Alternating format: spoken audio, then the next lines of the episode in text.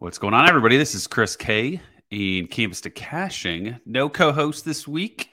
Ethan Sowers, my good buddy, is out, unavailable to join me, so I'm running it solo, which is a little bit stressful, a little bit uh, nerve wracking. And, and, the only reason why I say that is we've had plenty of solo pods over the past few months at Campus to Canton, and Nate has always said a good job to the person that run it ran it solo. So if I don't get a message from him at some point after this is posted, I'll know he did not approve of this uh, of this episode, or even worse, he didn't listen. So, wanting to talk about the DraftKings main slate, and we're talking uh, 12 games, uh, two, I should say, one exciting, great game at 3:30 with Oregon and Washington, one super unexciting game in Iowa, Wisconsin, but has some pretty big Big Ten West implications. We'll go. Th- I'll go through it all here today. Hope you guys are going to take some notes, enjoy the weekend to slate. But this is an interesting slate. We have a, a ton of different quarterbacks that are higher priced. There's not really, not really anybody super cheap to consider, uh, but tons of higher price guys that I think are all super viable and different various levels of uh, ownership. So, you know, I mentioned the Oregon and Washington game. You know, Bo Nix and Michael Penix, incredible options.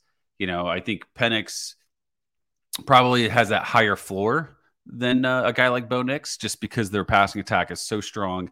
Game like this, I'd be you know I'd be shocked if they didn't win or keep this close without the passing game being super effective. And he gets Jalen McMillan back more than likely. You know, Polk has looked great for them. Bernard has been used in interesting ways and looks very adequate. So it's a pretty deep receiver room with a, a, good running back room, but nothing fancy. So I think Penix is a super strong play. You know, obviously, Bo Nix, dual threat. He can throw it, he can run it. Um, so I see him with a ton of value. His his ups, I should say, maybe his floor is a little bit lower just because there are some different running backs that can steal touchdowns. Guys like Bucky Irving and um, Jordan James, I think, have some value in this slate could cause a wrench or throw a wrench in some things here. Uh, but ultimately, his dual threat potential it just raises his his uh, upside so high. So I think that he's a great upside option here. But ultimately, both are incredible options if you can find the the cost savings elsewhere. Um, you know, Joe Milton is a guy I would potentially consider at the higher price. It is a little risky. You know, I tried to write about this a little bit in this week's kind of stack attack it's just a tough situation, right? They lose Bru McCoy, but ultimately, like as much as I'm a Bru McCoy fan, he's kind of just a guy. You know, he's replaceable. Uh, I, will do it. I'll say it. I'm unbiased here, at least for this portion. And so you wonder, okay, so they throw in Dont'e Thornton, they throw in Kaleb Webb. You know, do they throw more to Squirrel? Right. So these are some of the things that I'm thinking about is could this actually elevate the offense in a sense? Because maybe the player that comes in is going to be more dynamic, more of a field stretcher potentially, whereas Bru is more of your possession 10, 12 yard route guy and not a ton of yards after catch. Ultimately, though, that change in potential passing attack and options and how that works, you know, Milton has dual threat potential. I think he had like an 81 yard touchdown run against UTSA just to start. So he definitely can hit the 30s. He's done that twice this season um, against Texas A&M. You know, Jalen Milroe didn't run wild at all. He had negative 31 rushing yards, but I don't necessarily think that that means that Milton will be hampered. I just think that, uh, you know, I was impressed by the way Milroe threw. So that kind of gives me some encouragement for Milton and potentially his passing attack hitting their first 300 passing yard game of the season. Um, so I do consider him. I got to be a little biased. I think JJ McCarthy makes sense. Uh, you know, he put up 26 points in a pretty big blowout of Minnesota. And that game wasn't even at hand really midway through the third quarter. So you wonder if we can just get one game of where he has to play in the fourth quarter. What does that do for his potential? He's he's running it a little bit. He's got three rushing touchdowns in the last three weeks, or I'm sorry, two weeks. Passing is a little bit down compared to where it started. Uh, and I think that's just a matter of, you know, is the defense creating points? Is the defense creating short fields? This defense is just incredible right now. I do think McCarthy is an interesting play, but a guy I would use a little, not a lot, uh, ultimately. I'll, I'll be biased, but not that biased. looking at the 7,000, I think 7K, excuse me, I think the 7K range is really pretty strong. You know, I think it starts probably with uh, maybe a guy like Emory Jones uh, or Jason Bean. These are two run first, you know, 10, I should say Emory Jones is more of like your 11, 15, maybe 18 uh, carries, nothing fancy passing. My only concern here is that they play Iowa State. That's a pretty slow moving team. And this game could get in the mud real quick and slow down pretty quick. I do like him. I do think he has potential. He's just going to need to be a little bit, he's going to need to have the majority of the touchdowns in this one. I think this game could be a pretty low scoring one, but anytime you can give me a 15, maybe 20 touch guy on the ground at quarterback, I'm definitely going to consider it. The uh, Jason Bean, like I had mentioned, you know, he just wasn't used last week because he wasn't needed uh, against, I believe it was Central Florida. They just took a big lead, couple of big plays, and all of a sudden, you know, he's just handing it off, keeping preserving his health just in case Jalon Daniels isn't ready anytime soon, which it kind of feels like at this point, Jalon Daniels is going to be uh, missing this week, maybe more. So I think that Jason Bean should be in line here. Obviously, double check this uh, day of, of course, but I think he has some potential against Oklahoma State. Will Howard had some nice runs against them last week. You know, so I don't think, uh, and I think Oklahoma State is just good enough to keep this uh, certainly close. I don't think it's going to be any sort of blowout, but you know, I think that uh, this will be a, a, fairly competitive game. I was somewhat encouraged by Oklahoma State against um, Kansas State, obviously, right? They won, if I remember correctly. So I would hope I was, in, I'd be encouraged. But uh, you know, I think that Kansas should win, and I think the game script will probably help both that him as well as like a guy like Devin Neal. Uh, Garrett Shrader, you know, I preached him last week. I think he's a good option always, just for the same reason as Emory Jones. You wonder, you know, UNC's defense isn't anything special or anything crazy so, like, what is Florida State going to do against him? So, I'm a little bit cautious. I certainly wouldn't hammer this play. Um, he seemingly kind of struggled in terms of production the last two games, although Clemson is a strong defense, um, but consistently getting 10 plus carries. I'll consider him a little bit, but not overboard. Um, ultimately, at Florida State, that's just going to be a tough enough matchup. If they can keep it close, I think there is some potential for him and LeQuint Allen to have some value. But that's it's a little bit of a, a big if there. All right, let's get a little weird. This is my little bit of weird play. Um, Luke Altmyer, you know, didn't look anything fancy against Nebraska, and ultimately he has he's looked good sparingly, right? He has two games of uh, 22 and 24 fantasy points in the game of 31 fantasy points. So I phrased that weird, but essentially three games of over 22 fantasy points. Um, I think he has some rushing potential and a little bit, I think, him just running for his life.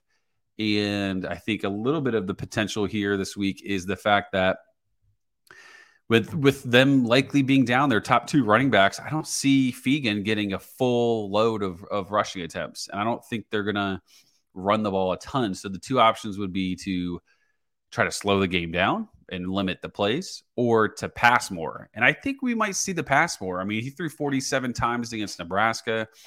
He's thrown 36 times against FAU. So it's not like some crazy assumption to think that they become pass happy. Uh, so I think that he could get 35 plus attempts.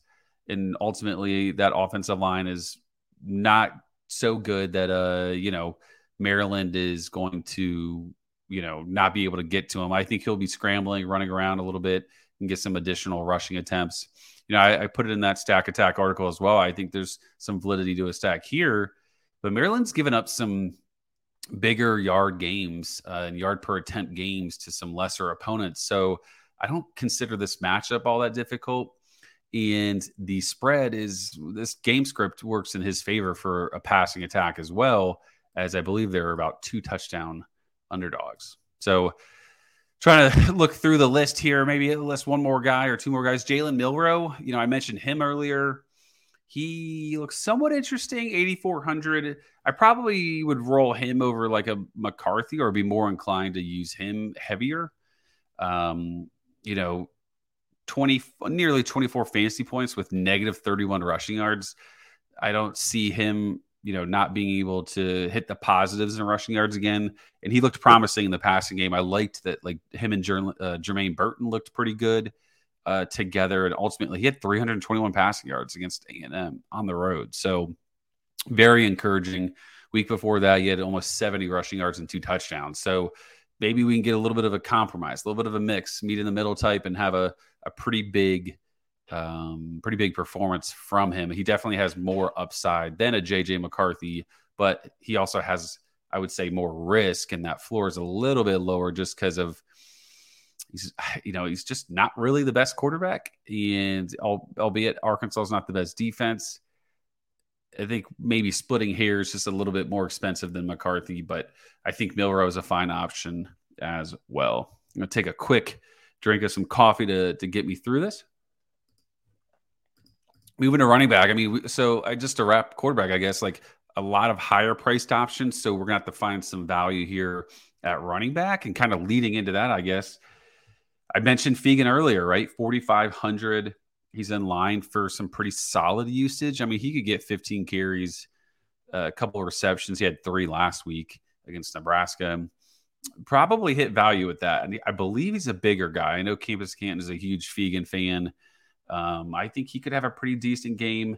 Game script's not the best, but it might actually play into his favor in the passing, his passing usage. He's going to get four, five, six targets, I would assume. You know, assuming Love and McCray are both out, which it looks like both are. Um, I think Love is the only one that's in question of potentially playing. The other potential guy is maybe Eli Sanders, a little bit cheaper than that at 4,400. You know, he led the way for uh, Iowa State last week over Cartevious Norton and almost hit 100 yards, 99 yards and a, a rushing touchdown. So potentially there. Um, Cincinnati's not some crazy defense or anything I'm sc- uh, scared about. Um, so potentially in the mix there as well at a, a lower rate. Not a, not a ton of options below that though. You know, uh, they've priced people fairly aggressively and just kind of scrolling through these cheap cheap options. Maybe like a Jackson Acker, maybe. Um, I thought I was impressed by him and how they used uh, how Wisconsin used the running backs against Rutgers. The hard part here is it's Iowa. This game could go super slow. And is that how they're going to really play the two running backs in bigger games? You know, they were just in control. I know they only won by 11, but they were in control the entire time. Didn't feel like Rutgers was ever going to uh, make a push. Um, and so I think they'll continue to use Acker and Allen the same way, but there is that potential of of things changing and maybe a lean on Allen. If this game against Iowa, if it's 17 14 in the fourth quarter, I would imagine Allen gets all those carries to seal it or to continue a, a, longer drive, maybe to, to win the game. So I think Acker has some potential, but I'm not going to do more than a sprinkle here with his price being uh, 4,000 in the matchup that it is, which I think is a, a good, you know, good segue into Braylon Allen, the more expensive option. You know, I think him and Corum are interesting options at the top. You know, Braylon Allen's going to have more of a guaranteed workload, but unfortunately, it's against a tougher opponent than what Corum has. Corum's going to have a limited workload against Indiana, but uh, ultimately, you know, it, the, the matchup is amazing, right? It's Indiana. This game is just probably not going to be all that close. And hence, we're going to see 10 carries, 70 yards, and a touchdown. I think I say it every week, but Corum has got to be the most guaranteed guy to score a touchdown on the slate but it just might stop there, right? 70 yards, two catches, and a touchdown is just not going to do it as um, the highest priced running back on the board, especially in this slate. So looking more than at Allen, how much do you really want to push on a tough matchup? I think, I mean, a stud's a stud, right? Um, he had 100 yards last week, a touchdown, a couple of receptions. I think Iowa's defense is tough enough where I won't have a ton of them, but something like five to ten percent makes a ton of sense. Um, and he does have blow up potential. He had 39, almost 39 fantasy points against Buffalo, almost 31 against Purdue. So if they can get rolling on offense, he certainly can have a huge game. Probably my favorite guy on the slate. And I think this is going to be a theme here. We want to get a lot of this Oregon game. This, I think it's something projected like 35, 32 or 38, 35, something like that. I think Oregon and Washington players make a ton of sense. Um, Bucky Irving, you know, used in the passing game, he's got to be average some uh, averaging something like three, three and a half catches per game. Um, the closest game they played this year was at Texas Tech, of course. Almost a scare there. He had seven catches, uh, only 11 rushing attempts. So that's just kind of what you're going to get. You know, I think 10 to 15 rushing attempts, three to six receptions. It's just a matter of what is he going to do with those 15 to 20 touches. Um, he's electric. He's a great player. He's to, I would say, he's pretty close to one of the better bets to score. Um, just because this matchup high scoring, you know, you wonder in these big games, do does Oregon, does Washington, do they really funnel targets and usage to their best players? you know, with Noah Whittington out, I'm a I was a big Whittington fan. He's out for the season, I believe. You know, how does how does Oregon adjust? Do they give Bucky a ton of carries? Uh, do they give Jordan James more usage, which I like him at the 5600? I'll get to him in a second. You know, so a stud, you just play your studs. You funnel your your usage to studs. I think ultimately in these options, and at 7500, I think Bucky Irving is certainly worth it. 15 plus touches in this offense that's uber efficient. You know, he's averaging a crazy amount of yards per carry, like uh, nearly eight. Um, and that's like kind of been his theme his whole career almost.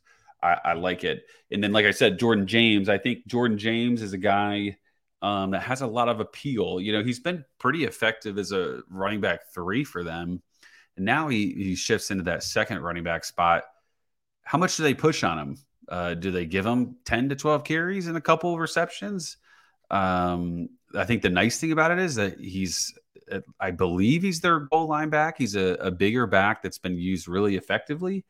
He has seven touchdowns in limited touches this year. So, you know, he finds the end zone and the, the team relies on him and definitely can trust him to do that around the around the end zone. So I like him as kind of an option. Staying in this Washington Oregon game, I think Dillon Johnson makes for an interesting option as well here, kind of in that mid 5K uh, price range, like James.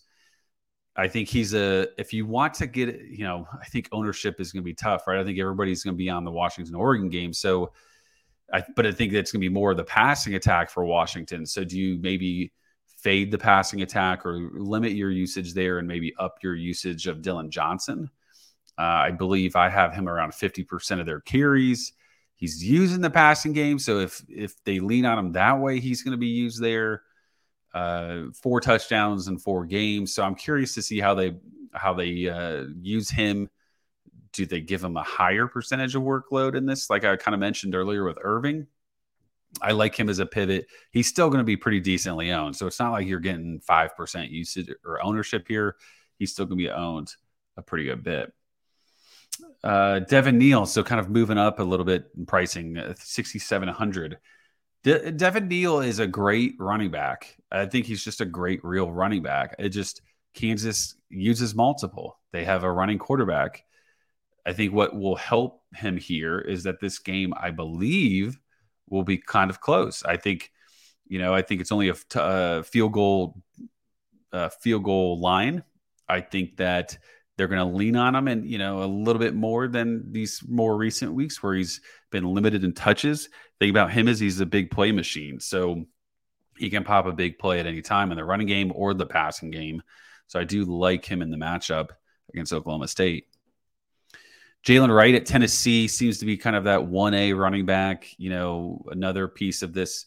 Hey, what does Tennessee do now that um, now that uh, Bru's out, do they shift more to the passing game? Do they do they maybe utilize him a little bit more in the passing game? He has shown to have some uh, capabilities there. Only one touchdown, which feels a little weird. It feels like maybe in the past he's he was the guy vulturing, but maybe I'm misrem- uh, misremembering.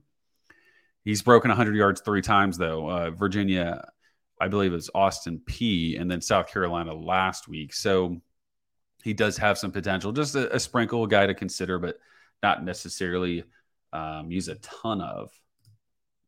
LeQuint Allen, I mentioned him earlier. It's tough, you know. run game in a in a bad game script is never great, but a guy like Allen who is used a ton in the passing game with checkdowns, Shrader's not the most uh, adequate of passers, so he does rely on him a, a, good bit in the passing game. I could see upwards of 10 catches, kind of like that. I think it was the bowl game where he had like 10 catches, and maybe it was Sean Tucker against Clemson. You know, maybe he does the whole Alvin Kamara and get like 13 catches, 10 catches for 17 yards or something like that, right? I think there are some routes to him having some decent value, but just in like a atypical way. Rocket Sanders, Rocket Sanders, man. I guess did anybody think this was coming? You know, did everybody anybody see him averaging 2.7 yards per carry at this point in the season? I'm not a big fan of him. Obviously, this week uh, at Bama, this could just be an awful game script. Even when he was great last year, he wasn't getting heavy usage. He just was such a big time player, a big playmaker used in the passing game, which he's still showing right now, and then just scoring a bunch of touchdowns. So not on him this week. Can't imagine I'll be I'll be on him for a while, even with the nice pricing. Kaleb Johnson, you know, sticking with that Big Ten West matchup uh, at Wisconsin, 17 for 134 last week. Obviously, a more difficult matchup with Wisconsin. I just don't know if I I can pay 5500 for a guy that's going to have low touchdown equity. It hasn't proven to be like some huge play star. I know he's got a 67 yarder last week, but decent option, nothing crazy there. Um, you know, Mockobee is interesting. He that one game against Wisconsin is going to scar us, but since then 35 or 34 carries in two games, five receptions, two touchdowns. He continues to fumble the ball. At some point, that's really going to bite him in the uh, in the ass here. So there is some risk, but 5200 against Ohio State, I don't hate it. If we're looking for some varying levels of uh, players, if you think that there's any level of chance, any sort of chance that Michigan keeps, uh, I'm sorry, Indiana keeps this game close against Michigan, 4,900 for Donovan Edwards is like insane. If you'd have said that to me earlier this year, I'd have said I would play him all day, every day, and twice on Saturday, right? So he has averaged only 7.8 fantasy points per game, uh, but he does have 12 catches on the year. So how do they use him in this game? If this game does stay close, he could have a lot of potential. He has struggled to run the ball. Um, his longest carry is only 11, but we know how he is. He is a big play guy. We saw the game against Ohio State, so he has that in him.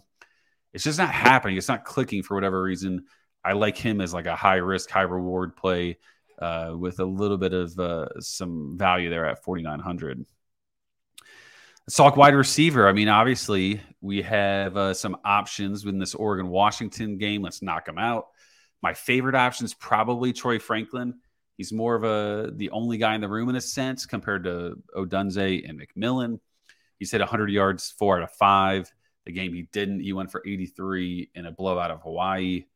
I mean, he's got two touchdowns in three games. The guy is incredible. He mixes really well with Bo Nix. I don't think you have to talk too much about it. He's going to get eight to 10 targets in this, his type of usage in a big game. So I think he's an incredible option. Sticking with Oregon real quick, just to knock them out.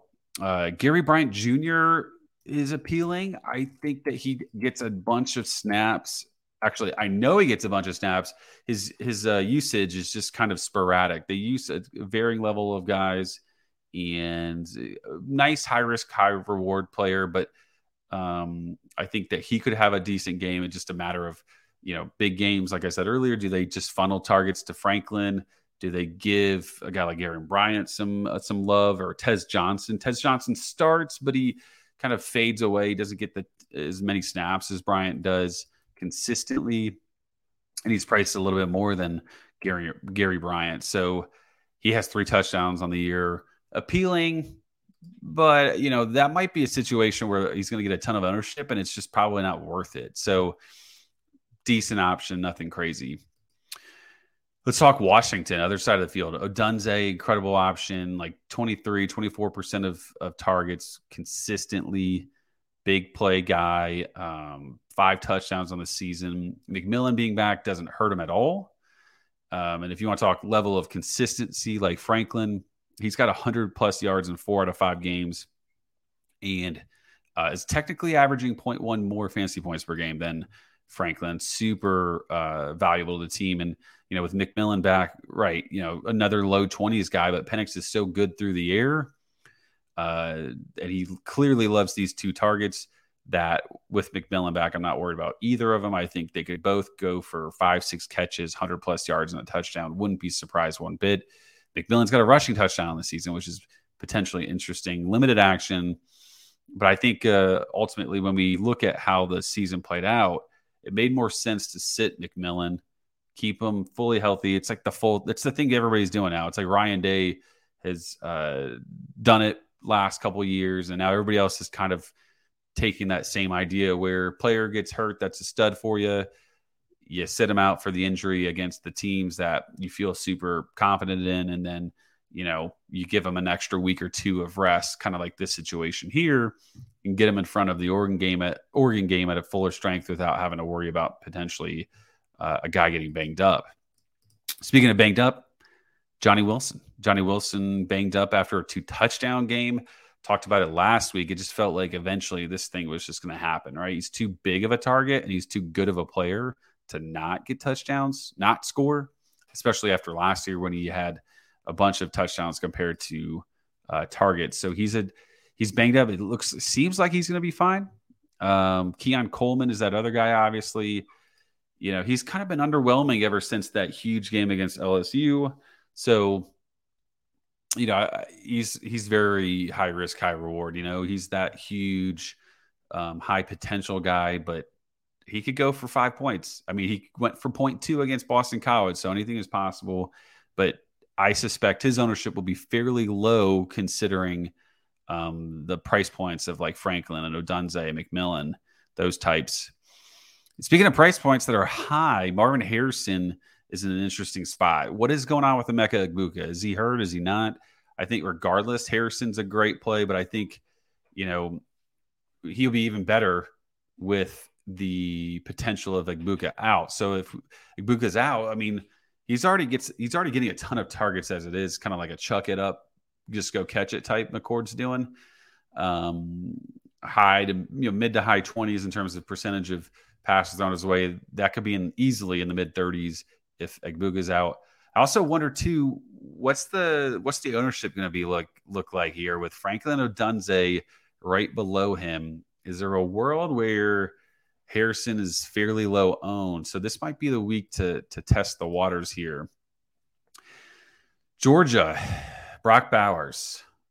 Uh, they play Vandy, so that's a little bit tough. you know, is Bowers going to be needed? But he's been incredible 29 plus fantasy points in three straight, um, 120 plus yards, four total touchdowns. Problem is, you know, this is a blowout. But, you know, is Georgia going to run it? Are they going to make it where it's a blowout because of the run game and Bowers barely gets any action? Or is it a blowout because Bowers helps? Like kind of like last week with Kentucky, they won by 38 and he had a huge game. So he'll be super low owned with the between the blowout and the other priced guys around him. Mentioned McCarthy earlier. I think if you're playing McCarthy, I think you have to consider playing Roman Wilson. I don't love the price point, but I think the world where you think that McCarthy's worth it is that he throws for 250 and two touchdowns and he runs for 30 and a touchdown or two, right?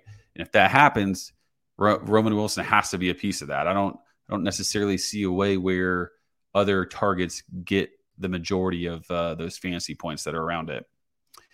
I think there is a, a good bit of value here, and, and this is like early on in the season where we were relying on Tennessee guys. We're back at it come come full circle in week seven. Squirrel White's not cheap, but we've seen how he performs with Joe Milton. So with Bru McCoy out, does that help us out? Does that give him more usage? Does that give him more tar- targets his way? A&M's a good team. Uh, Ainias Smith had a, I'm sorry, uh, Jermaine Burton had a big game against them. You know, is Squirrel going to be playing that role or is that going to be Ramel Keyton? Um, I think the biggest question mark here is how do they replace McCoy just from a strategy standpoint, not from like a literal production standpoint. Um, Webb, Kaleb Webb, the Tennessee receiver, is I. It sounds like he's starting in place of McCoy, and he's thirty seven hundred. I have to consider him a decent bit there, but you know, I think we all have this little bit of a soft spot, or at least some of us do, for Dont'e Thornton. What we heard all off season, now he's playing behind Squirrel White. It seems, and it seems like they're keeping him there. But I'm curious, what do they do with Bru out? Do they throw a rotation in and when they go four receivers, Dont'e's in slot? Or do they kind of go 50 50 on those outside slot, or I'm sorry, outside snaps between Webb and Thornton? Both of them are fairly cheap. I think you play one or the other. I don't. I wouldn't play both of them together. I wouldn't double stack Milton with those two. I would probably do it with uh, Squirrel and one of those two cheaper options. It doesn't take as much to get there with those. Um, and if you're going to stack you know Tennessee, I think you have to consider uh, A and M. Uh, Ainias Smith, like I inadvertently mentioned earlier, four plus catches in four straight, seventy plus yards in four straight. He has no touchdowns on the season, and he's not a touchdown guy like like a uh, Johnny Wilson. But considering the usage, it's got to come sometime, right? Tennessee, good defense, nothing crazy. Um, Max Johnson seems to have a good rapport with Ainias. You know, and you look at this receiving group, they seem fairly banged up. Evan Stewart's banged up. Um, so you, you kind of wonder, okay, is Johnson just spreading it around because that's how Johnson plays? Or is he, a, like, is Ainias Smith a favorite of Max Johnson? So, um, you know, I consider that a pretty, a pretty good play at 4,900. Pretty high floor. It feels like 15, 16 points is very likely, but, you know, last week that uh, four for I'm sorry, 12 to 15 points is very likely uh, likely, but that you know that 23 point game he had against UL Monroe, not as likely. Seven for 127 just doesn't seem like it's on the bingo card for Saturday. One player I know that Max Johnson does like is Jake Johnson, his brother. Well, it seems like it at least. Four for 45 and a touchdown, super cheap, like every tight end on this slate besides Brock Bowers. I don't love the play. Um, but you know you got to mention it right some some narrative options here and jake johnson instead uh let's see here arkansas maybe arkansas's i was trying to remember i was like who who beat up a&m last week with the t- with the tight ends uh and it was a&m but it was a I'm looking for Ty Washington. They played Bama. That's how I was trying to get to. It took me a while on that puzzle. So Ty Washington is a freshman, came out of nowhere. We're wondering, okay, well, tight end loses their best tight end. I'm sorry, Arkansas loses their best tight end. I'm unraveling. This is what happens at the minute 32 mark. Uh, who? How are they going to replace him? Do they throw to more receivers? Uh, do they spread out all that usage to three tight ends? What they ended up doing was finding a tight end that was not on the depth chart or was very unheard of in Ty Washington and throw to him for a tune of seven catches, 90 yards, and two touchdowns. So I don't know. Seems like it might make sense. You know, does Ty Washington make sense here at a, a cheap price of 4,300? High risk. Um, but I think his upside's really pretty strong compared to some of these other tight end options, like an Erick All. You know, if there's one Iowa player I do like, it's a tight end. He's had seven, essentially 17 and 21 fantasy points last two weeks. I mean, his usage is absolutely insane, and not like in a from a high number standpoint, but from like a percentage standpoint, I want to say the last three weeks it's been like 40, 35%, and 50% of targets have gone his way. And that's the Deacon Hill effect. And I don't blame him. They don't have a ton of options out wide. He's probably not the best passer for some of these routes, except for the ones that Erick All runs. So I think he's viable in cash games as a cheap option. And looking at some of the other ones, right? Garrett Miller, for, I mean, just straight tight ends, all the cheap ones, right? Garrett Miller, eight for 71, replacing uh, Max Klare, who's having a good season. Um, so I do think he's viable with this offense. Um, so I think he's a, a decent option there as well. What about some other options? All right, I'm fading. I'm fading. But what other guys do we have here? You know, I don't think Jason Bean, relatively speaking, I don't think you stack that. Um, I don't think you would, you know, here we go. Luke Altmyer brought him up earlier. Obviously, if you're playing Altmyer and you want to stack him, well, I should say if you're playing Luke Altmyer, you're probably doing it because you think there's an uptick in passing. Well, Isaiah Williams is like a 28 to 30% target share guy. He's got five catchers or more, five catchers or more in every game this year, eight last week. He's going to get you limited in, in, terms of per catch uh, numbers typically, but last year, I would say when there's volume, that yards per catch is limited. But he has shown to have some good averages, like against Purdue, where he went six for 113. Like a, he's like a less agile um, Ainias Smith for me. I think they're very similar players in that they are kind of target hogs. They can be target hogs. They are a little shifty, but I, I think Smith probably wins that bet. But um, I, you know, they're just not going to score a ton of touchdowns. But maybe you get a little lucky here. The game script plays in your favor. They throw it 40 times, and at that rate, I mean, he's getting 10 to 12 targets, like almost guaranteed. Um, looking at some final guys here. So you wonder Jermaine Burton, you know, he had some really nice connections. His price is a little bit high at at uh, 6800, but he almost had 200 yards and he had two touchdowns last week. So you got to consider him somewhat, right? Uh, Ja'Lynn Polk, if for some reason McMillan McMillan does not play, I think Polk is an incredible option. Will be super chalky, uh, averaging nearly 23 fantasy points a game. He was pretty relevant when McMillan was playing, but um, I think he kind of takes a step back, especially at the 6,100 price tag in this matchup if McMillan does play. Well, I don't think I can go any further. I think I've, I've hit the end here, but I think a ton of different options were talked about. Look for all the different content on campustocanton.com. I mean, there's CFF, there's DFS like this show and some prize pick stuff obviously C2C content, Devi content. It's nonstop, all the different podcasts and things like that. Be active in the Discord channel. Check out the Winning Edge package. I'm just hitting all the promo reads right now and made made you guys wait for it. Uh, check out Home Field. I have a, a, purchase coming in the next couple of days, a Notre Dame shirt and an Oregon shirt, so I'm looking forward to it. Um, but yeah, hope everybody enjoyed the slate or enjoys the slate. Hope everybody enjoyed this this solo pod. Nate, if you're listening to this just lie to me and say that you enjoyed it. Uh, otherwise, I had a good time. I'm going to go stop talking for about five hours to compensate. Otherwise, enjoy the weekend. Thanks, guys.